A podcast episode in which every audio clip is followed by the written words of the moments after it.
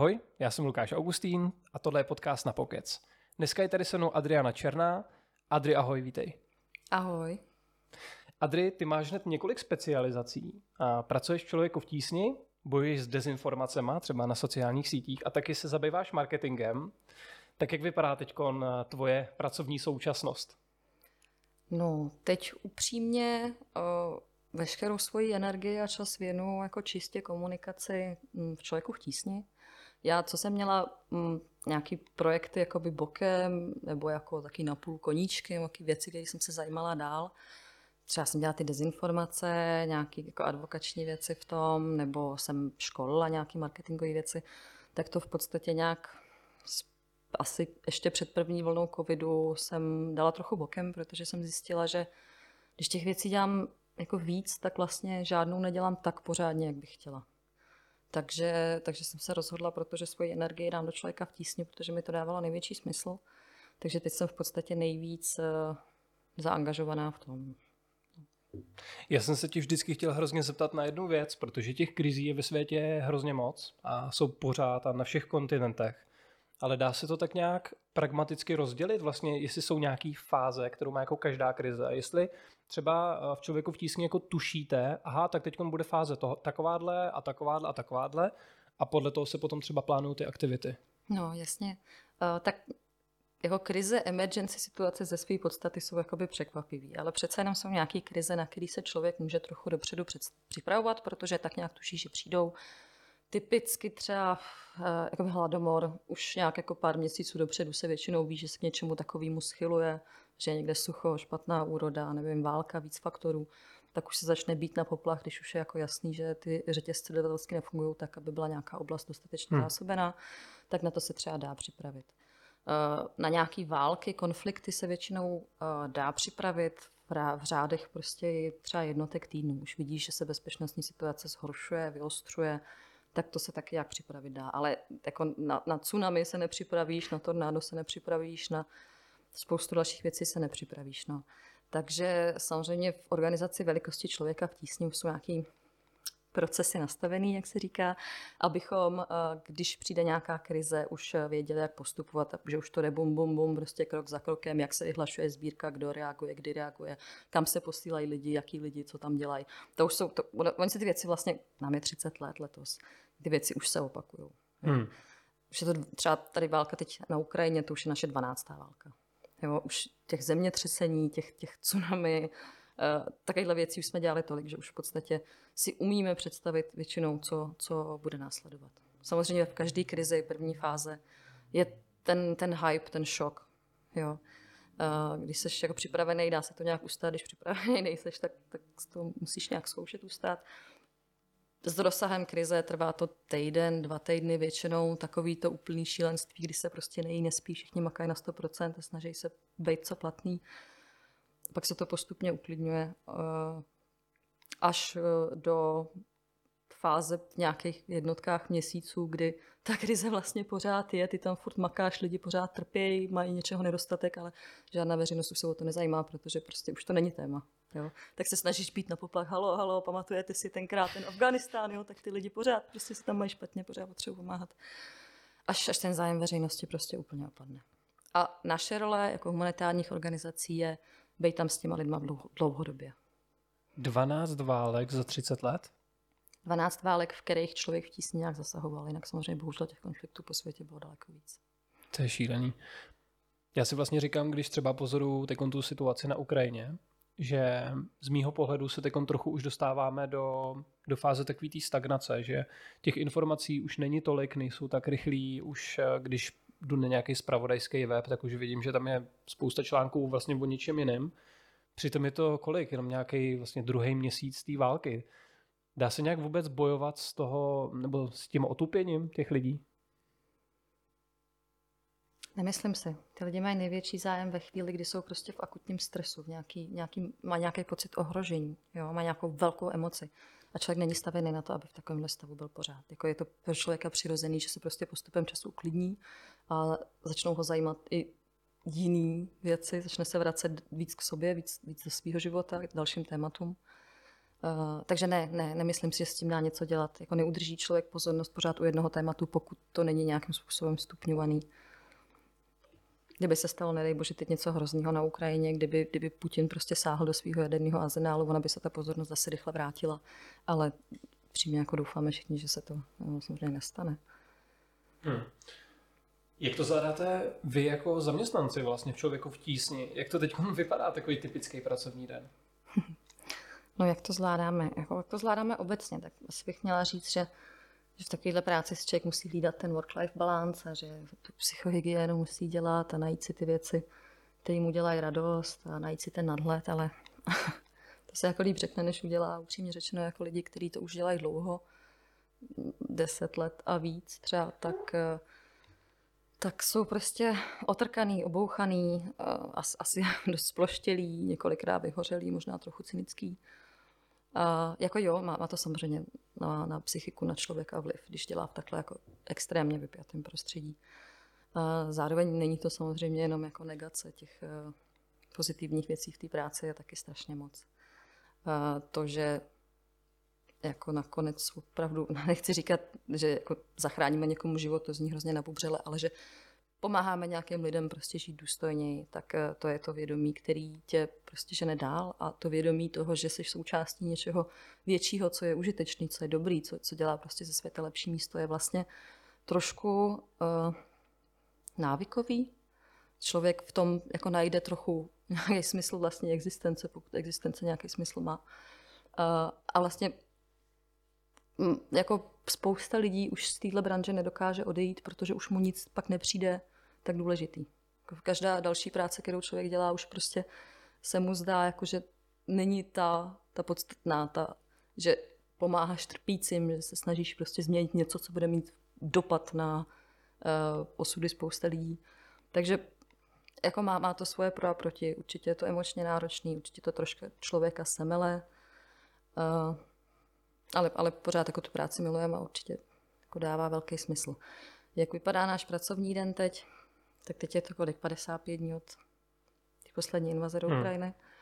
Už si to trochu sedlo. Jo. A teď už eh, ty mm, programy pomoci jsou jako nastavený, uh, se dá poměrně očekávat, co, co se bude dít v horizontu nějakých dalších dnů. Už si všichni našli prostě svoje místo v tom, co je potřeba teď dělat. Uh, takže už se začínáme i částečně vracet jakoby k svojí agendě, kterou jsme měli před touhle válkou.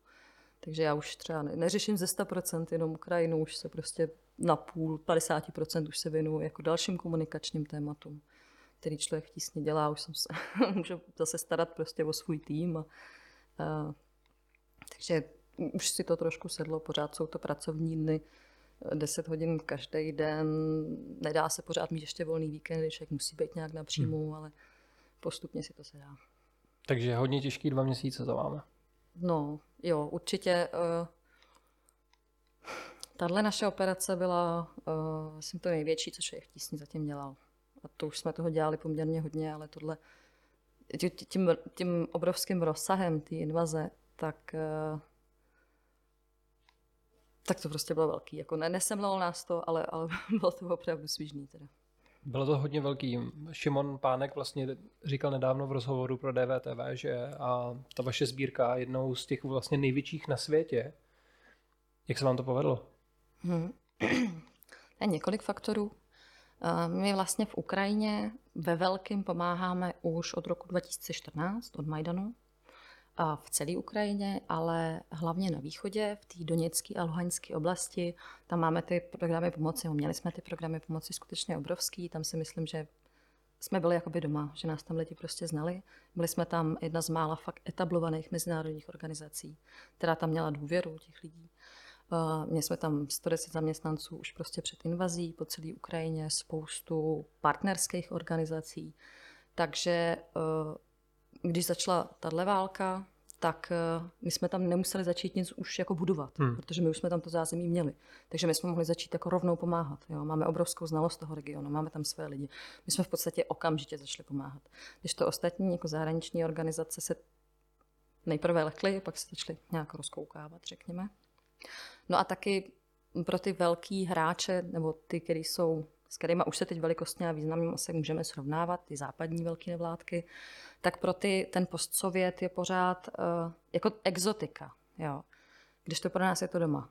Pro hmm. nás, hmm. nebo minimálně, když ne doma, tak prostě sousedství. Jo.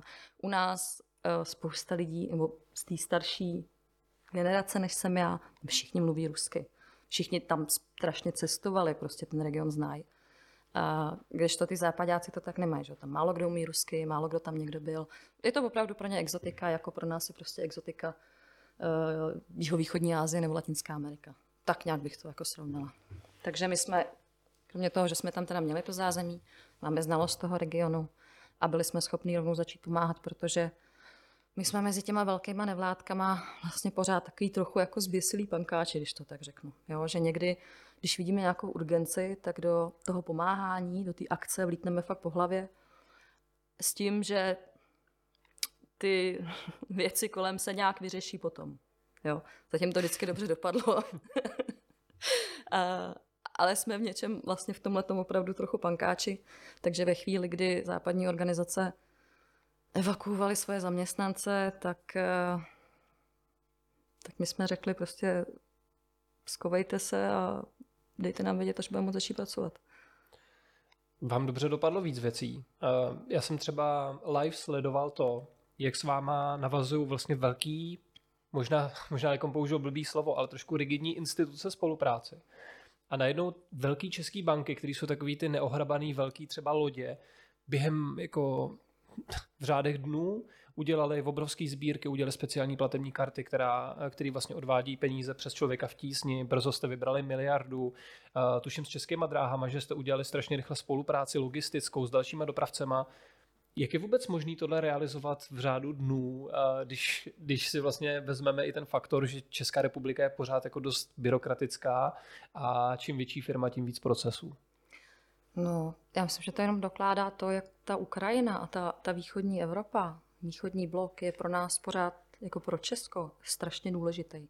Že ten obrovský soucit, ten obrovský šok z toho dění na Ukrajině nás prostě všechny spojil a byla to tak silná emoce, která přebyla všechny ty ostatní, všechno to nepřátelství, všechno to zdrženlivost, všechnu tu touhu dodržovat eh, přesně procesy a být opatrný. A prostě v tuhle chvíli ta urgence byla tak obrovská, že spojila i do té doby třeba nespojitelné. Když byl ten na, na Václavském náměstí ten koncert pro Ukrajinu, tak se spojili nová česká televize. Když jsme uh, začali vy, koketovat s myšlenkou, že vypravíme ty humanitární vlaky do Ukrajiny, tak se spojil RegioJet s českýma drahama. A, a to jsou jako jenom jednotky pří, případů, ale bylo to jako velký a pořád ještě vlastně ta euforie do jistý míry jako trvá. Že tohle je prostě něco, co nás všechny přesahuje. A je potřeba nějaký jako starý sváry dát bokem. No. To je naprosto úžasný tohle. Uh... Ale jinak v těch velkých institucích je to, vždycky je to nakonec o, o jednom nebo pár lidech, který tam mají tu energii uh, ty věci prostě postrkávat dopředu a možná překračovat nějaký pravidla trošku. Jo.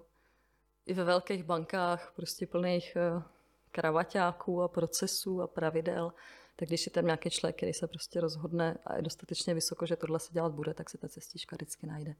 A my máme tu výhodu toho velkého jména, jako člověk v tísni, jako ta největší a nejstarší nevládka v Česku, že tyhle instituce, když chtějí prostě jednat se sobě nějak jakoby rovnejma, nebo rovnejma, téměř hmm. rovnejma partnerama, tak tak my pro ně ten partner jsme, protože už jsme tak velký a jsme vlastně nějaké instituce, jsme v svým způsobem korporát, taká továrna na dobro veliká. A, takže na těch, do těch jejich procesů můžeme naskočit. A bylo to tak, že oni chodili za váma, anebo i vy jste třeba ovolávali nějaký vytipovaný firmy, který mají vlastně moc něco ovlivnit? Ale v začátku eh, po invazi eh, všichni se obraceli na nás. My si v podstatě si vybírali, který ty spolupráce v tu chvíli nejenže dávají smysl, ale který jsme kapacitně schopný obsáhnout. Jo. Hmm. Bylo by určitě možné mít spolupráci, dělat mnohem víc různých věcí s různýma entitama, ale naše kapacity byly nějak omezené, my jsme měli priority, věděli jsme, co chceme od začátku dělat, takže jsme si prostě vybrali partnery v úvozovkách. Hm. A ještě se vrátím k té k předposlední věci, kterou jsi říkala, a to je to, že jste byli vlastně od Majdanu už na Ukrajině. Tam jste byli jako, jak to, jak to pojmenovat, vlastně logisticky, anebo jste tam přímo měli i jako lidi z masa a kostí, kteří byli v té oblasti. Jo, ta otázka směřuje vlastně tam, jestli um, vy nějak zajistíte, aby se ta pomoc dostala na to místo, anebo jestli ve všech těch regionech, kde působíte, tak zároveň tam máte fakt ten jako lokální tým, který to tam nějakým způsobem koordinuje. My jsme v Ukrajině vždycky měli svůj lokální tým. Lidi z masa a kostí, z 95% jsou to Ukrajinci, 5% nějaký expati, odborníci prostě z zahraničí, z Česka taky. A teď máme ty kolegy, máme 145 kolegů v Ukrajině, přímo našich jako kor zaměstnanců, kteří jsou v podstatě rozprsklí po celé Ukrajině. Hmm. Takže na mnoha, mnoha, mnoha místech máme svoje lidi, svoje zaměstnance, prostě, který nosí logo člověka v tísni. A, a na těch dalších místech máme partnery z prověřených organizací, s kterými jsme třeba byli v kontaktu prostě už před tou invazí a víme, že jsou to jako dobrý lidi, že na ně spolech. Takže tak, a jestli se ptáš na to, jestli dokážeme zaručit, že ta pomoc eh, se dostane vždycky tam, kam má, tak eh, v zemi, kde je válka, není jistý nic. Jo. Ale děláme naprostý maximum pro to, abychom tu pomoc dostali tam, kam je potřeba. Eh, je to poměrně teď v té Ukrajině zajímavý, protože, když to vezmu ze široka, tak vlastně třeba na tom příkladu vlaků, když se přeloží naše humanitární pomoc na vlaky ukrajinských drah, protože ten hmm. regiožet vlastně tu pomoc veze do Přemýšle. V Ukrajině mají koleje jiný rozchod, než jsou, jsou širší než ty český, hmm. takže tam se vlastně celý ten náklad musí jakoby překládat. Překládá se do vagionů mazec. To je pozůstatek z první světové války ještě tohle. Jo, jo, to já jsem to slyšela. No. Když byla osmanská říše, která měla nějaký standard a, a Rakouskou Uhersko, a potom se to takto řešilo logisticky. Tak krásná věc. Takže dneska překládáme, takže naložíme naši pomoc prostě do vlaku ukrajinských drah a ty potom drandí tam, kam my řekneme, že mají jet kde víme, že v tom místě je nějaká potřeba, máme tam partnery, kteří to zvládnou rozdistribuovat. Ty ukrajinské dráhy to tam prostě nějakým způsobem dovedou, tam je ta železniční síť hrozně hustá, takže i když hmm. někde zrovna nefunkční, tak oni to někde dokážou obět, jako hmm. tomhle jsou fakt frajeři. Zároveň je to trochu problematický v tom, že Ukrajina to, co se naloží do vlaků ukrajinských drah, tak považuje za, jakože je jejich. Jo. A, a teď se, je to výjimečný stav, v době války, kdy se vlastně spojila municipalita jakoby civilní s tou vojenskou. Mm-hmm. Takže na radnicích je to teď jako civil, civilně vojenská zpráva. A oni mají teď pocit, že tu pomoc, kterou mají naložené v těch vagónech, že by jakoby měli oni rozhodovat, eh, kam je potřeba jí dovíst. Jo. Ale my pořád jako se snažíme a do, doteď se to pořád dařilo říct, eh, jako je to ve vašich eh, vlacích, ale pořád je to pomoc České republiky a my víme, kam ji potřebujeme dovíst. Tak, potře- hmm. tak potřebujeme, aby se tam dostala, protože tam už je potom nasmouvaný dál, kam se prostě poveze. No a začali kolem toho být uh, různý jako Takhle přestali jsme si být jistí, že to dokážeme do budoucna dál zaručit. Ono by se nestalo nic hroznýho. Prostě by Ukrajinci tu pomoc si vzali, část by dali lidem, část by dali prostě armádě, to je taky samozřejmě potřeba, ale my jsme humanitární organizace a pomáháme pouze civilistům, jedině mm-hmm. civilistům a za to ručíme. Takže my se musíme zaručit za to, že naše pomoc se dostane jenom civilistům. Ve chvíli, kdy ty záruky, máme o nich pochybnosti, Uh, tak prostě ten proces pozastavíme, dokud se tenhle problém nevyřeší. To třeba teď nám ty naše vlaky stojí, teď se žádný nevypravují právě protože nemáme tu záruku, že bychom je dostali tam, kam je potřeba. Pravděpodobně jo, ale když ta jistota není aspoň 90%, hmm. tak si to prostě nalajzneme.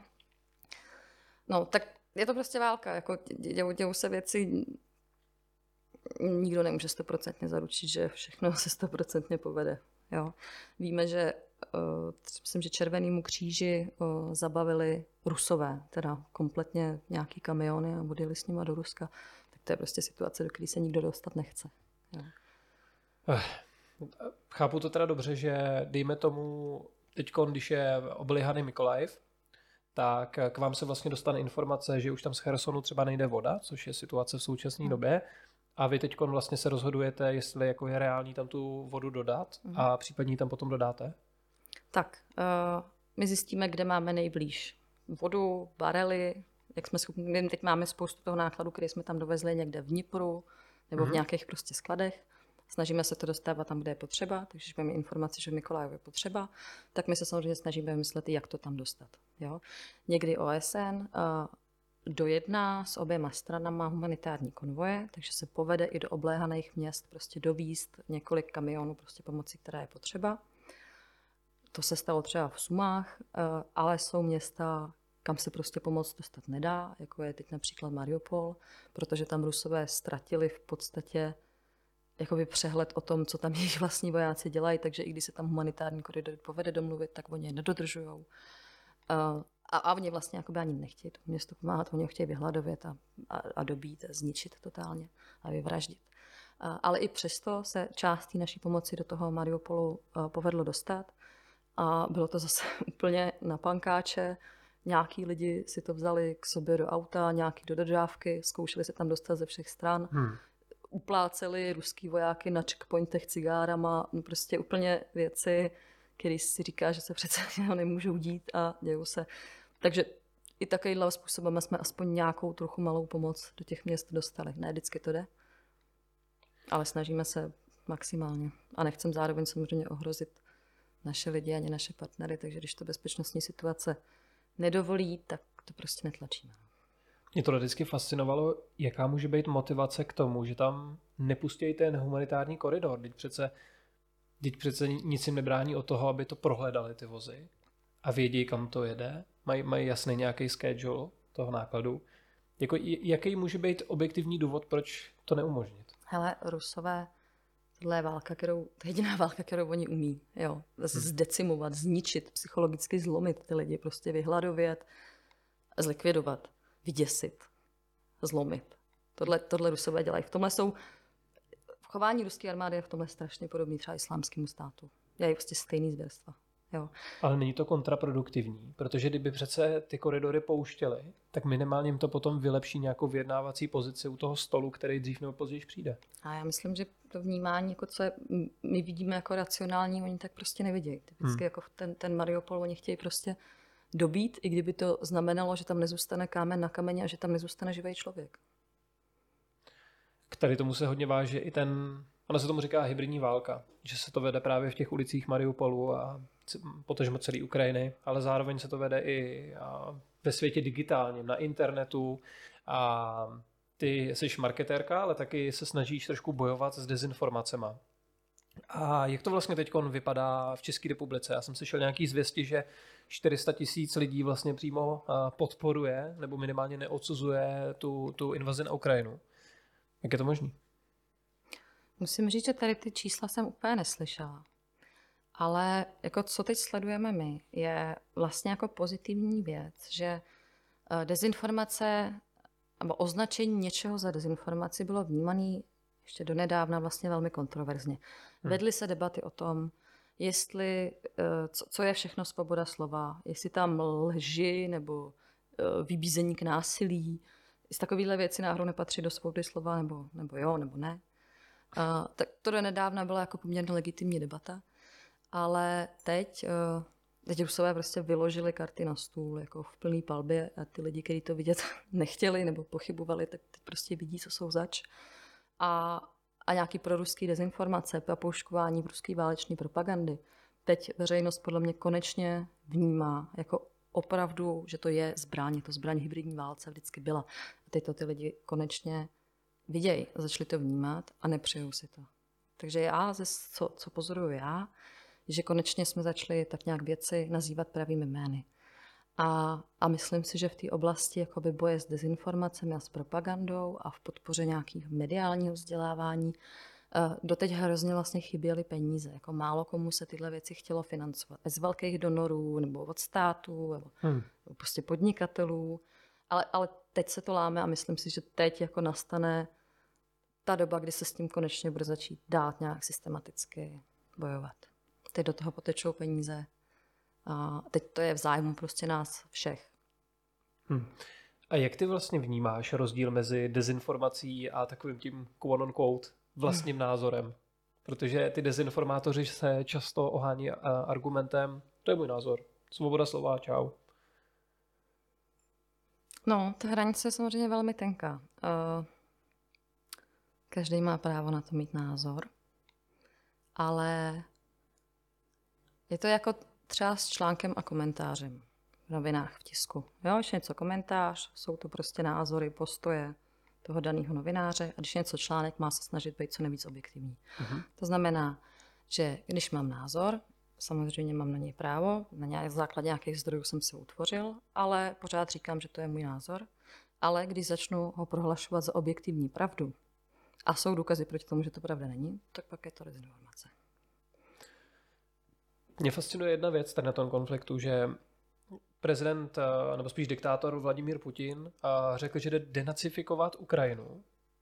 Nikdy nikdo neviděl žádný důkaz a když potom eh, dělali velký, velký zahraniční firmy výzkumy, kde teda nacisti se vyskytují ve světě, tak se zjistilo, že až polovina všech nacistů, kteří se hlásí tady k tomu jako hnutí, a žijou v Rusku. A, ještě, a ještě, ještě víc mě fascinuje druhá věc, že vlastně oni něco vykomunikují a nikdy k tomu nedodají vůbec jako žádný důkaz. A my naopak, jako demokratický svět, se často handrukujeme o to, že třeba jsme něco řekli jako nepřesně mm-hmm. a že vlastně proto to zase není tak validní. Takže jako kdybychom se stříleli sami do vlastní boty, když vlastně funguje spíš paradoxně ta horší cesta. Ale v tom je přece naše síla, že jsme svobodní, že tyhle diskuze vůbec připouštíme, že se navzájem hlídáme a že navzájem po sobě vyžadujeme co nejpřesnější informace a formulace. A to, to je to, co v čem je naše síla. Rusové uh, nepotřebují nic, eh, co tvrdí, dokládat, protože k jejich tvrzení neexistuje žádná alternativa. Prostě jedno tvrzení, můžeš tomu věřit, můžeš tomu nevěřit, ale když tomu nevěříš, tak nemáš jakoby žádný podklady, na základě kterých eh, by se verifikoval to, co ten stát vlastně říká. Hmm. Ale experti hodně často říkají, že vlastně ta propaganda, že je velmi efektivní, že to dělají dobře, že eh, to pokrytí je prostě po celé Evropě v podstatě a tak dále, tak zkrátka proč by se to mělo dělat jinak, než jak to dělají Rusové, když ty lidi očividně si ty informace jako dohledávat nemůžou nebo nechtějí? Ale Rusové jsou v tom dobrý tak, že Eh, Rusko už na tom dlouhodobě je velmi špatně ekonomicky. A vybavovat svoji armádu novejma zbraněma, cvičit vojáky, prostě zlepšovat, eh, zlepšovat jakoby kvalitu té armády pro ten konvenční boj je strašně drahý. Kdežto hmm.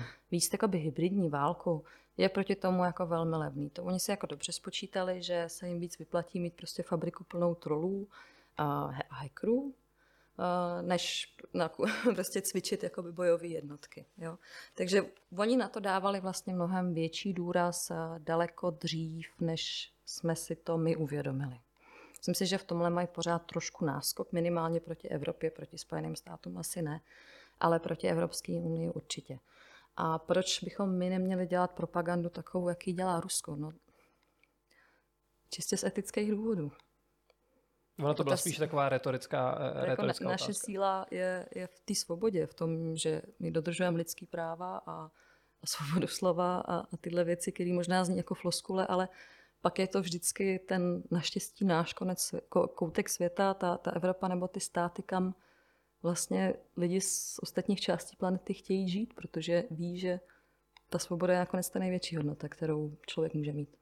Přesně tak. Já jsem i nenápadně mířil tady tím směrem, že naopak díky tady tomu eh, velkému rozdílu mezi tím, jak se komunikuje, je fakt vidět, jak to kde funguje a co je svobodný a co není svobodný a kde je to zdání té svobody a kde není. A u té svobody ještě zůstaňme. Eh, ty vlastně na sociálních sítích často vyvracíš dezinformace. Můžeš nám trošku přiblížit eh, tohle a tady to úsilí? Možná ještě to vezmu trošku ze široka, jak vlastně má vypadat takový jako úspěšný boj proti dezinformacím. Uh, jsou taky dva přístupy. Jeden je takový ten akční, co se dá dělat hned, co má okamžitý efekt. A druhý je takový dlouhodobý. Je to jako posilování uh, resilience, odol, odolnosti, uh-huh. posilování odolnosti lidí, aby dlouhodobého hlediska nebyli uh, náchylní dezinformacím věřit. Jo? Tady to dlouhodobé hledisko, to je ta mediální vzdělávání, posilování mediální gramotnosti, to jsou to vysvětlování a, a kurzy ve školách a mezi důchodcema. To, to je prostě věc, která má obrovský smysl, musí se dělat, nesmí se podcenit, ale její výsledky prostě budou vidět patrně za pár let. Jo? Když teď děti ve škole prostě mají nějakou uh, výuku jako mediálního vzdělávání, tak poprvé to asi pořádně použijou, až třeba budou přemýšlet, až poprvé půjdou k volbám. Jo? Mhm. A, a pak jsou věci, které se dají udělat uh, vlastně hned. A někdy jsou méně efektivní a někdy víc. Dezinformace jsou poměrně jako dezinformace v digitálním prostoru na internetu. Jinak dezinformace samozřejmě jsou jako věc, která se používá vždycky. Ale na těch internetech je to věc, která je poměrně nová. Takže si jako osaháváme, který ty uh, taktiky boje, řekněme, mají větší smysl a který menší. Jo? A o tom se vezou po zásah dlouhý diskuze. Typicky třeba fact-checking, který se zdá jako naprosto logický řešení, že když někdo řekne nějakou lež, tak ty prostě mu doložíš, že říká lež a jak je to teda doopravdy. A, tak to, to, to zní jako, to by mělo být to řešení, že jo. Ale jako my už po pár letech vidíme, že vlastně to úplně to řešení není, protože ten fakt check je vlastně vždycky o mnoho, mnoho, mnoho méně efektivní a dostane se daleko méně lidem, než když slyšeli tu první lež. Jo? Takže vlastně to vyvracení nefunguje úplně tak na bázi jako rácia, že člověk, ale, ale spíš takhle, na bázi uh, vybuzení nějakých emocí. Hmm. Protože dezinformace většinou uh, lidi chytnou právě proto, že v nich vzbudí nějaký pocit jako rozlobení nebo dojetí nebo, nebo pocit ohrožení. A ten fakt check tohle už v tobě jakoby nezbudí. Takže to jako už nepošleš svojí tetě, prostě nepozdílíš to. Takže možná ten přístup k dezinformacím je v tom mít třeba jako velmi silnou vlastní jako strategickou komunikaci. Jo? Mít tak silnou strategickou komunikaci, že když se o tobě o tvém tématu říká nějaké blbosti, tak jim nikdo neuvěří. Jo? Hmm. Taky není věc, která má efekt z dne na den. Jo? Ale typicky z těch věcí, které by měly šanci něco změnit ze dne na den, je třeba, třeba donutit uh, sociální sítě, nebo provozovatele sociálních sítí, aby zveřejnili, jak fungují jejich algoritmy. Protože my víme, že na těch... to sami nevědí, podle mě. no, aspoň něco by ale říct mohli. Jim aspoň předstírat, že to vědí a říct to. Uh, no, taky úplně sami nevědí, uh, což je teda děsivý. Uh, ale třeba zveřejnit nějaký základní jako bázi toho, jak fungují algoritmy. Protože víme, že se na těch sítích daleko úspěšněji a rychleji šíří prostě velmi emočně zabarvený výkřiky, typy často zkreslení, manipulace nebo úplně dezinformace. A, a jako chtěli bychom tomu zabránit, protože to je samozřejmě v zájmu nás všech, jako celé společnosti, ale jako nemáme jak, dokud prostě nevíme, jak, te, jak ty sítě fungují. Nebo bychom mohli donutit ty, ty provozovatele těch sítí, aby eh, víc investoval do své umělé inteligence, která dokáže líp eh, zachytit nějakou dezinformaci nebo hate speech, výhrušky, hmm. nebo Oni už třeba umějí docela dobře podchytit eh, kšeftování se zbraněma, dětský porno. To ta umělá inteligence pozná hned. Tak do ní investovat eh, tolik, aby dokázala rozlišit jakoby jemnější niance. Jenomže ono to jde trošku proti principu, na kterých stojí ty, ty samotné platformy, protože jako oni tě chtějí Oni tě chtějí uh, vlastně udržet u té obrazovky, že jo? Jasně, a oni tě udrží jenom tím, že ti vlastně servírují to, co ty chceš vidět. Uh-huh. Takže a vzhledem k tomu, že svět už je hodně korporatizovaný a ty největší hráči na světě už vlastně v obrovskou, uh, obrovský vliv, tak kdybychom je překecali, aby to dělali pro vyšší dobro, tak by to samozřejmě bylo něco jako úžasného, ale spíš si říkám, Já jestli... moc nevěřím nějaký překecávání, musí vzniknout legislativa, která jim do toho prostě šlápne. Jo. Mm. Na úrovni evropský, na úrovni americký. Jsou země, které to mají trochu víc ošetření, některé to mají trochu méně ošetření, dokud ta legislativa nevznikne, eh, která přikáže nějaký chování těm providerům těch sítí, nebo třeba tady ty monstrózní, obrovský, gigantické firmy, které mají prostě vliv na celém světě, třeba nerozbije na několik menších firm, eh, tak oni se sami proto nerozhodnou. Jo.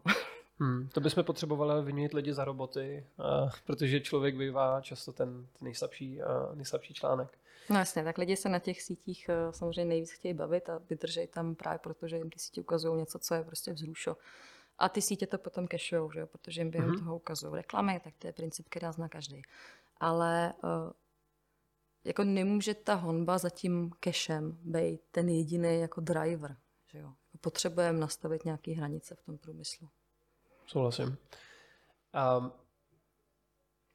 vlastně, když jsme, když jsme u, těch, u těch hranic, um, říkám si vlastně, kam ještě tady to všechno jako může zajít. Jestli, jestli ten svět jde směrem, že ty informace budeme dostávat vlastně v horší kvalitě a méně svobodně, anebo jestli naopak je nějaká vidina toho, že se to zlepší, jestli třeba jak se zlepšuje technologie, jestli je zkrátka nějaký výhled jako lepšího světa, když to řeknu, anebo jestli spíš směřujeme k tomu orvelovskému uh, světu. Myslím, že řešení vlastně jediný je a co nejvzdělanější populace. Hmm. V našem zájmu, v zájmu nás všech by mělo být co nejlepší a nejkomplexnější a nejdelší vzdělání poskytovat všem lidem bez rozdílu. Protože ty technologie budou dělat to, co my po nich chceme. A pokud na ně mhm. žádný nároky mít nebudeme, pokud se budeme chtít jenom bez duše prostě bavit a konzumovat, no tak to je to, co budeme dostávat. Jo. Ale pokud my budeme mít zájem o nějaký duchaplnější obsah s přesahem, tak to taky budeme dostávat. Ale jak to udělat? Podle mě alfa, omega, jediný klíč je prostě vzdělání. Vymyslíme spolu nějaký model pod nahrávání tohoto podcastu. Dobře, bude převratný. Každopádně ještě zpátky k té uh, původní otázce, že si uh, vlastně bojovala nebo možná ještě bojuješ s dezinformacemi, protože když se člověk podívá na sociální sítě třeba člověka v tísni, tak občas tam taky najde perličky a jestli to teď neříkám špatně, tak uh, v podstatě, když vám tam nějaký třeba hater napsal něco jako to je všechno jinak, to je takhle a takhle, tak vy jste mu tam často odpovídali právě, že jste tam byl nějaký odkaz, tady si to jako můžeš přečíst, jak to doopravdy bylo. A jak to funguje dneska? No, z začátku jsme měli polisy takovou, že každému člověku, který nám na ty sítě něco napíše, my se budeme věnovat. Ať už je to, to věnování znamená, že mu to lajknem nebo poděkujeme, nebo s ním prostě budeme výst tu debatu, kterou on chce, nebo ho třeba prostě smažem, protože je to zprosták. Uh, ale to šlo jako dělat do chvíle, kdy ten provoz na těch sítích byl uh, autentický. Myslím, že v dnešní době už je tam vlastně tolik jako různých botů a trolů a falešných profilů, že v podstatě mít pocit, že si tam člověk jako povídá s dalším člověkem a dává to smysl, hmm. je z velké části už falešný. A my jsme tam nikdy nechtěli eh, ty lidi, s kterými mluvíme, obracet jakoby na správnou víru. Jako ta komunikace s nima byla hlavně pro ty v úvozovkách kolem jdoucí, který nám tam třeba komentář jako nenapíšou, ale vlastně ta odpověď je taky zajímá a ocení, že prostě se snažíme bavit se všema a dáváme těm lidem informace. Teď už máme takový dosahy na těch sítích eh, a tam tolik komentářů, které jsou z takové části jako neautentický, že samozřejmě eh, bychom museli jako mnohem víc navýšit kapacity, které už tak jsou poměrně na, tu, na ten community management vlastně vysoký. Takže nějaký, dosáhli jsme podle mě nějakého stropu teď uh, v tomhle, ale jinak naše strategie je prostě velmi silná, jak už jsem o tom mluvila, jakoby strategická komunikace. Pokud nám se povede mm, seznámit nevím, aspoň polovinu lidí v téhle zemi s tím, kdo je člověk v tísně a co dělá, a aby ty informace dostal od nás, ne od někoho jiného, tak eh, ten člověk spíš už potom uh, jako nezaváhá, když o nás uslyší někde nějaký blábol. Hmm. Ono se říká, že ty sociální sítě jsou takový místo, kde seš anonymní, ale ono to tak jako rozhodně být nemusí, protože eh, třeba u vás ty to často komentuješ určitě i ze svého soukromého profilu, si umím představit, Šimon asi taky. Nestává se třeba, že ty trolové potom útočí přímo na vás jako osobně, jako na vás jako na lidi? No určitě stává se to. Uh, to začalo zhruba třeba kolem roku 2015, jako velký zlom s tou takzvanou uprchlickou krizí, která teď vypadá tak trochu úsměvně hmm. zpětně, kdy se ta společnost, nebo jedna část té společnosti se jako velmi zradikalizovala. Začala dělat věci, které do té doby nebyly úplně myslitelné, což samozřejmě souvisí s rozvojem sociálních sítí, že tam ty lidi přišli jako anonymní, jestli tyhle můžou dovolit. A lidem, kteří jsou uh, víc vidět a věnují se tématům, které zbuzují nějakou kontroverzi, tak uh, ty výhrušky prostě začaly chodit. Ani my jsme toho samozřejmě nebyli ušetřený. Uh, to většinou chodí ve vlnách, když se dotkneme nějakého tématu, nebo když si na nás někdo s nějakými velkýma dosahama někdo veřejně činej prostě zasedne a mluví o nás, tak to přinese nějakou prostě vlnu hejtu a výhružek, hmm. pak to zase na chvilku poleví. A, takže tak jako to chodí, chodí to ve vlnách. A promiň, prochází to těm útočníkům, protože co mě třeba trošku štve z takového toho idealistického hlediska, že ty útočníci se mají vlastně v úvozovkách vždycky líp, jo? protože oni tě můžou osošit a ty hmm. teď vlastně se musíš jako očišťovat, jo? Hmm. i když oni se vlastně chovají jako hovada s prominutím. Hmm. A vlastně stalo se třeba někdy, že na tebe někdo takhle jako zautočil verbálně a že měl z toho, že měl nějaký jako důsledky, nějaký, eh, že z toho byly nějaké konsekvence? No, jako častokrát věci vytržený z kontextu, nebo jeden čas eh, mi třeba trolové zakládali jakoby falešný profily, kam skopírovali moje profily, pak tam psali nějaké věci, z těch dělali screenshoty, které pak posílali našim donorům nebo mým šéfům nebo prostě politikům, jako podívejte se, to je ta stočeka v tísni, co říká. Uh, ale, ale vlastně to byly jako nemělo to nikdy žádný jako konsekvence, že by mě to nějak ohrozilo v něčem. Ale nepříjemný. Občas mě někdo zavolá a říká, tohle si fakt řekla, jo, jak jsi to myslela, jo, proč jsi to udělala. Tak říkám, ne, to jsem buď nebyla já, nebo je to vydržený z kontextu, hmm. tak dále. A chytli je? Nebo zablokovali je? Hele, ne, ono většinou, pokud vím, tak to funguje tak, že ty, pokud vysloveně jako neporušíš zákon, což je nějaká, zákon porušíš, když ve chvíli, kdy uděláš opravdu nějakou jako adresnou, explicitní výhrušku, tak to může někdo začít řešit, jo. Hmm. Uh, pokud to jsou takový ne zcela jako adresný, počkám si tady na rohu tvojí ulice na tebe, uh, vlastně všechno ostatní je víceméně jakoby nějak nepostižitelný. Tak zatím. Já myslím, že ta situace se už trochu zlepšuje, že to Eh, příslušné orgány začínají umět řešit už, že to těm lidem prochází stále míň, ta umělá inteligence je čím dál chytřejší a takovýhle věci umí taky sama eliminovat. Ale no jinak eh, vlastně to, jak říkáš, no jako bylo to nepříjemné v tom, že člověk věděl, že těm lidem to vždycky projde. No, jestli nejhorší trest je to, že porušují podmínky toho, že se založili účet někoho jiného, tak, tak to mi přijde fakt docela směšný teda. Ale možná to pojďme otočit. My jsme se bavili hodně o takových těžkých tématech. Mm. Chodí třeba naopak za vámi i lidi, kteří jako inspirujete tím, jak ty věci děláte? No, to jsem chtěla taky říct, že uh, se jako ptáš hodně na to, jak je ta práce těžká, jak se to dá zvládnout, tak kolik ty nenávisti a kolik toho stresu a smutku a hrůzy. Uh, to je samozřejmě jako velká část téhle práce, ale daleko, daleko větší část, to, co nás vlastně žene a motivuje jít dál, je ta jako obrovská podpora. Kromě toho, že ta práce má smysl a vidíš, reálně jako pomáháš někomu, tak ta, ta veliká podpora, jak veřejnosti, tak donorů, tak, eh, tak různých jako influencerů, prostě aktivních lidí, eh, nejenom v Česku, i, i prostě ve světě. Eh, tahle podpora pořád jako exponenciálně roste. Vždycky rostla. Ve chvíli, kdy jsme čelili největší vlně hejtu a, a prezident republiky nás pomlouval někde v přímém přenosu a vymýšlel si, Eh, tak i v takovéhle době nám stále jako velmi přibývalo podporovatelů, dárců, lidem, kteří nám děkovali, kteří nás podporovali, kteří jsme možná k něčemu inspirovali. Ale kteří nejsou tak hlasitý, nejsou tolik vidět hmm. a slyšet, protože ti často přijdou poděkovat jeden na jednoho a nepíšou to nikam prostě do diskuzí s 15 vykřičníkama. A počet tady těch lidí, eh, ať už jako podporovatelů nebo, nebo jako vlastně finančních podporovatelů, donorů, prostě velmi, velmi roste. A to, co se teď strhlo jako kolem, kolem války v Ukrajině, tak to si popsal na začátku dobře sám. Podělíš se třeba i o nějakou, o nějakou krizi nebo o nějakou situaci, kterou jste zvládli za tebe nejlíp, která byla jako nejlíp zvládnutá a měla třeba nejhezčí uh, zakončení, že to všechno dobře dopadlo?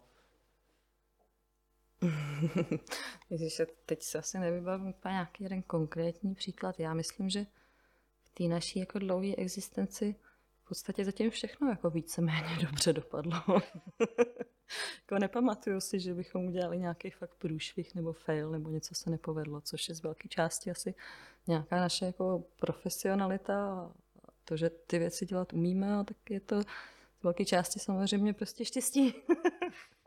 To si nemyslím, že bude jenom štěstí. A není to taky tím, co se říká na začátku, že vy vlastně v těch těžkých situacích zůstáváte dlouhodobě, že vlastně u těch, že tam zůstáváte dlouho, dokud se to nějak nestabilizuje? Určitě. My teď třeba na tu Ukrajinu se v naší uh, sbírce uh, SOS Ukrajina k dnešnímu mi sešlo nějakých 1,7 miliardy.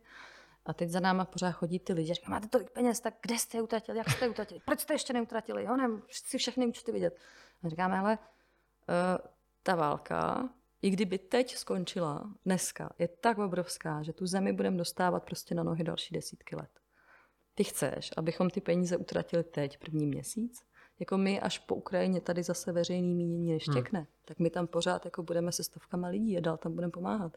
Takže my máme jako naplánovaný ty peníze prostě utrácet postupně tak, aby to dávalo smysl. Takže my, my zůstáváme jako s těma lidma i ve chvíli, kdy už se o ně nikdo jiný moc nezajímá. Hodně lidí si ale zajímá o marketing a vy máte za mě z mýho pohledu fakt špičkově udělaný online marketing, různý ty dark posty. Uh, nevím úplně samozřejmě detaily, ale to bude asi docela velká taky část vašeho fundraisingu. Um, Můžeš, se, můžeš jako nazdílet to, proč vám to tak dobře funguje? Protože ty si v jednom podcastu říkala, že uh, snad to neřeknu blbě, ale že každá vaše marketingová kampaň, třeba PPCčková, dark posty a tak dále, že vlastně na sebe dvakrát vydělá. Mm-hmm. Platí to pořád? Platí to pořád.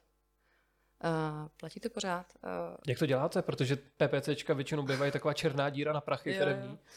Hele, my máme obrovskou výhodu fakt v tom našem obsahu, jako prodat to, že zachraňuješ život podvyživeným dětem, je opravdu jako snažší prodat než tenisky nebo šroubovák, nebo hmm. rozumíš mi, jo? Že ty naše témata jsou opravdu silný a sami o sobě vzbuzují v lidech emoce. Jo?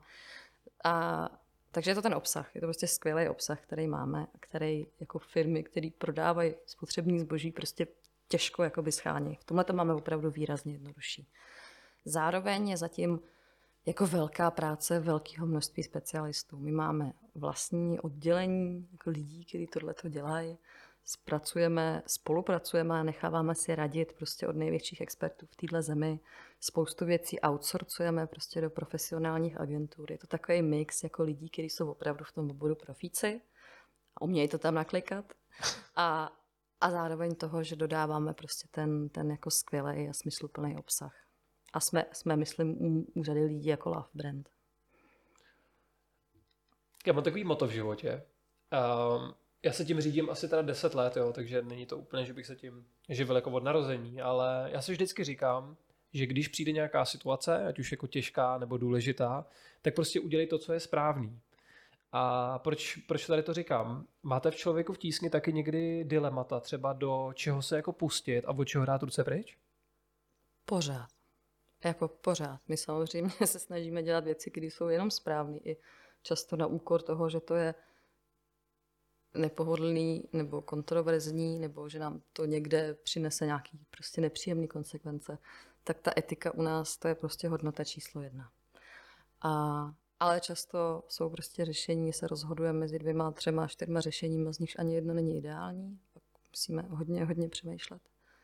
Uh, my máme vlastně takovou tak výhoda, nevýhoda proti podobně velkým organizacím, známějším, starším, že my děláme zároveň humanitární a rozvojovou práci a zároveň děláme uh, jako lidskoprávní aktivismus, obranu hmm. lidských práv. A když uh, chceš pracovat v nějaké zemi, dělat tam humanitární práci, vozit tam prostě jídlo, pití, prostě podporovat tam lidi, nebo i, i rozvojovou práci dlouhodobě, nevím, stavět školy, vzdělávat lidi, tak ty vlastně musíš být nějak domluvený s tím, kdo zrovna v tom místě vládne, hmm. aby tě tam jakoby nechal působit. Jo? Takže často se musíš bavit s různýma entitama, které ti teda fakt nejsou úplně po srsti, ale prostě to pomoct obyčejným civilistům je jako silnější. Jo? Uh, tak to, to je vše jako samo o sobě vlastně kompromis, jo? když se rozhoduješ, s kým se ještě bavit a s kým už určitě ne. No a zároveň, když ty teda někde děláš humanitárku nebo rozvojovku, jsi tam nějak jako aspoň částečně prostě tolerovaný nějakýma autoritama, tak tam nemůžeš dělat ty lidskoprávní věci, protože když děláš jako lidskoprávní aktivismus, tak ty podporuješ dizidenty, odpůrce režimu, svobodný novináře, prostě aktivisty, blogery, já nevím co. A to jsou prostě to je přímo proti tomu režimu, proti jeho hmm. cestě. Takže ty nemůžeš s nějakým režimem zároveň jako v úvozovkách píct a zároveň bojovat proti němu. Jako to, to prostě nejde. Hmm. Takže v řadě zemí my jsme se museli rozhodnout, jestli tam je ta situace taková, že my tam musíme vozit to jídlo, aby tam lidi neumírali hlady. A nebo jestli je důležitější tam prostě bojovat proti té diktatuře třeba tím, že podporuješ nějakou svobodnou občanskou společnost. Protože oboje najednou se dělat nedá. Hmm. Jo? A tam, tam jako nenajdeš dobrý řešení. Tam vždycky je, je takový obrovský morální dilema. Jsou obrovský kleše jako uvnitř organizace vůči, hmm. kvůli tomu. Jo? Tak to je třeba takový, co, co se táhne jako dlouhodobě a asi se to nikdy prostě vyřešit nepovede, pokud tyhle věci budeme chtít dělat v obě. Nebo třeba další jako klasický dilema je komunikační, že ty, aby si, to se vrátíme k tomu marketingu, aby si uh, ty fundraisingové sdělení dostal k lidem, spudil v nich nějakou emoci, aby oni teda klikli a poslali nějaký peníze, tak to sdělení musí být jako silný, vlastně svým způsobem velmi srozumitelný až zjednodušující, uh, aby to člověka jako zaujalo, pochopil, co se po něm chce a vybudilo ho to.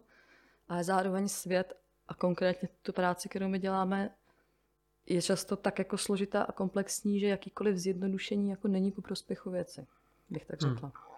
Takže u nás eh, tohle řešíme často, jako říct, my zachraňujeme lidi. Je to too much, nebo není? Hmm. Opravdu je zachraňujeme? Jako můžeme opravdu dát ruku do ohně za to, že zachraňujeme životy? Nebo třeba těm lidem i jenom pomáháme výst důstojnější život? Asi jo, ale můžeme teda říkat, že zachraňujeme životy? Nebo nemůžeme říkat? Je to dost velká zkratka, nebo není? Jo? Ta etika v každém jako komunikačním sdělení, typicky v tom marketingu, je a, a nedá se na to udělat žádný pravidlo. Musíš to fakt brát jako case od caseu. Jo?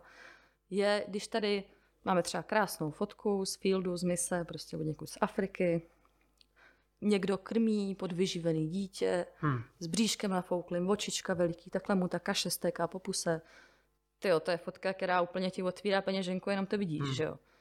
A zároveň etická věc, jako chceš to tomu dítěti udělat, aby ho teď viděli miliony lidí, jak je někde polonahý a prostě někdo ho krmí kaší, je to jako vůči němu fér, teď je to lidská hmm. bytost, má právo na důstojnost, jako.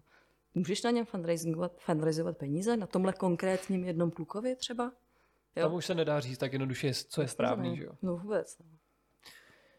Mě hrozně štve jedna věc. Mně totiž přijde paradox, že skoro každý člověk, eh, já mám za sebou za svou kariéru zhruba 2000 pracovních pohovorů, který jsem jako vedl. A snad 1999 mi říkají, já chci dělat práci, která dává smysl, aby mě dávala smysl, aby měla nějaký dopad.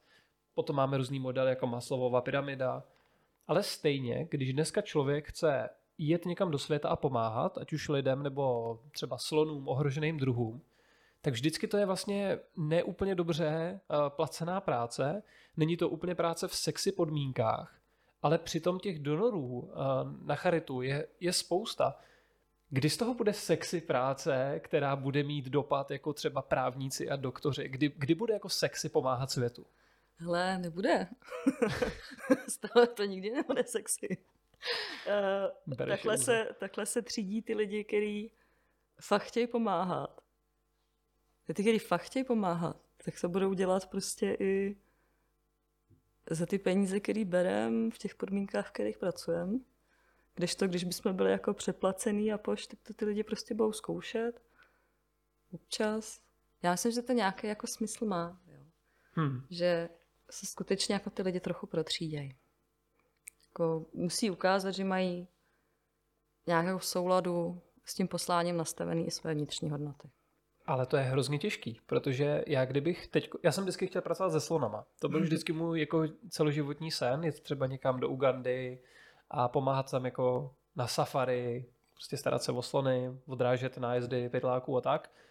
Ale já bych, já bych na to ani neměl peníze, protože já bych musel tady všechno nechat nebo prodat, odjet tam a tam bych měl tak málo peněz, že možná by mi to stačilo na ten život tam, ale už bych nebyl schopný třeba splnit ty závazky tady. Takže je to takový, buď zboř všechny bariéry, spal všechny mosty a jeď tam a, a máš to, ale potom, když tady máš nějaký závazky, máš tady rodinu a tak dále, tak máš prostě smůlu a nemůžeš jí pomáhat. A tam je ti ten kompas potom vlastně jako napřed. To se potom vrátím ještě o krůček zpátky. Uh, rozumím tomu, že by tě bavilo pomáhat slonům, že, by to je, že to je tvůj sen, ale jako ruku na srdce řekni si upřímně, jestli těm slonům nepomůže víc někdo, kdo je prostě rodilej místňák. To určitě jo. Takže chceš pomáhat slonům, nebo si chceš splnit sen? Aha. spíš, spíš eh, ten sen je jako být u toho, jako zapojit se do toho. Mhm. Jo? Neříkám, že to musí být, že tam musím být jako každý den, ale mně prostě nestačí poslat třeba jenom ty peníze přes tu aplikaci, mně to přijde málo. Jo, a jestli tam můžu jet, eh, nějakou mojí expertízou tam něčemu pomoct, tak by to bylo to skvělé, to by Hmm. bylo to naplnění Hmm. toho snu. Ale samozřejmě jako ty místňáci, ty to asi znají o něco líp než nějaký Augustín z Prahy. Ale když jsme, když jsme u tohohle, tak možná už se blížíme k závěru. Eh, Zeptám se, člověk v tísni, jako co bych tam teď mohl jít pracovat? Jaký máte vlastně role, který, který obsazujete? Hele, my scháníme tak strašně moc lidí na úplně nejrůznější pozice, že si myslím, že k nám může jít pracovat člověk v podstatě z jakýhokoliv oboru. HRisty, jako seš ty, no berem v okamžitě To je elita, prostě ve velkým valto k nám. Jako. jo. Finančáky, účetní, prostě uh, sociální pracovníky, učitele, prostě opravdu jako myslím, tak velká organizace, že jednak ten náš provoz, ten jako back office je tak veliký, tam je tolik jakoby těch podpůrných rolí, že uh, no, jako opravdu hledáme strašně moc jako různých lidí. Ne, ne, nejsou to jenom ty fieldáci, kteří pak rozdávají někde to jídlo nebo udílejí ty rady nebo vykládají ty vlaky. Jako naopak.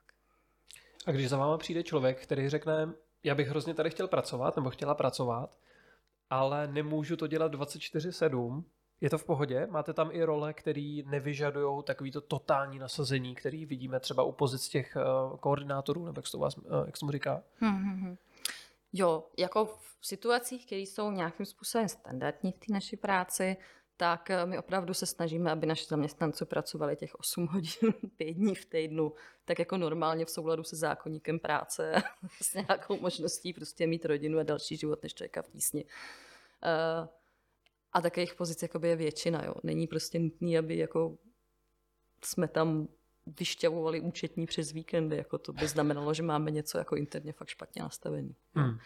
A zároveň pak jsou takový jako skokový nárůsty, bych řekla, který třeba teď zažíváme ty Ukrajiny, kdy ta organizace začne pracovat najednou z ničeho nic o tolik víc, že se to v podstatě, myslím, dotkne jakoby každého zaměstnance. A čas od času si myslím, že každý u nás eh, se musí zapojit jakoby trošku víc než nad rámec prostě od 9 do 5. Tak vy často asi i chcete sami, že jo, tam zůstat. Tak. Že to není, že by tam stála Adriana s bičem a říkala ne, ne, ne, ne, určitě, jako nestojí tam nikdo s bičem. To, to jako ne. To ty naši lidi jako mají v sobě, že jsou ochotní se pro tu práci třeba nasadit trošku Hmm. víc, než možná lidi třeba v jiných firmách. Nevím, třeba to je stejný všude, jenom si o sobě moc myslíme. Přesně tak. Jinak já se často ptám na Paretovo pravidlo, jestli je možný se naučit nějakým způsobem během 20% času, 80% toho podstatného, kdybych k vám chtěl pracovat, tak jak můžu začít? Jak se můžu připravit na práci? Člověku v tísni nebo v nějaký jiný podobný organizaci? Ty jako HRista? Asi Nebo jako, ty jako obecně? já jako obecně. Ty, já myslím, že ta naše práce není jako speciální uh, práce, zvlášť v tom jako back officeu, než někde jinde. Takže pokud jsi prostě ve svém oboru dobrý, tak budeš jako dobrý i u nás, že jo? A já, já můžu jako dávat rady, nevím, z toho marketingu nebo z té komunikace, jak jakoby do toho rychle, rychle vplout, tak a to je zase, co vidím jako u sebe nebo u svého týmu, tak to je jako net, netříštit své síly, prostě vybrat si to, v čem seš fakt dobrý, co ti jde a do toho prostě šlápnout na maximum. A lepší dělat jednu věc pořádně, než pět věcí blbě.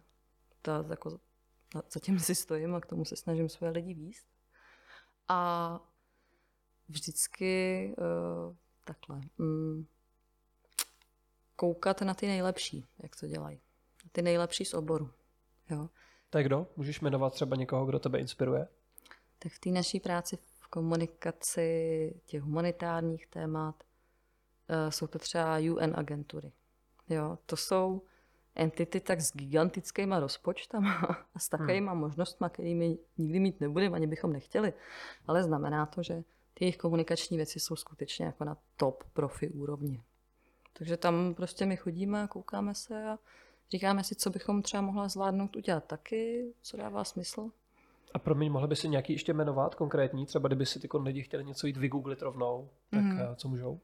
Jo, tak UNICEF, UNHCR, a ECHO, EU ECHO, to je vlastně komisař evropský pro humanitární práci, nebo USA, co dělá si tady ty jako opravdu velikáni, ty, tu investici jako do komunikace a marketingu mají obrovský a dělají pro ně nejlepší lidi. Tak uh, ty sledujeme, těch se učíme a snažíme se držet úroveň a myslím si, že se nám to docela daří. Říká ti něco jméno Bojan Slat? Ne.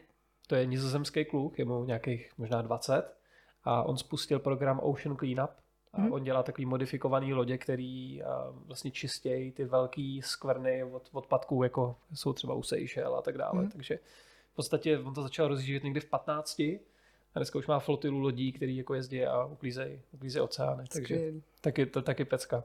A poslední otázka, taková hodně jako hluboká, lomeno ezo, lomeno filozofická. Ale kdyby si měla říct, eh, jak bude svět teď vypadat v následujících, eh, dejme tomu, měsících až letech, tak co nás teď podle Adriany čeká?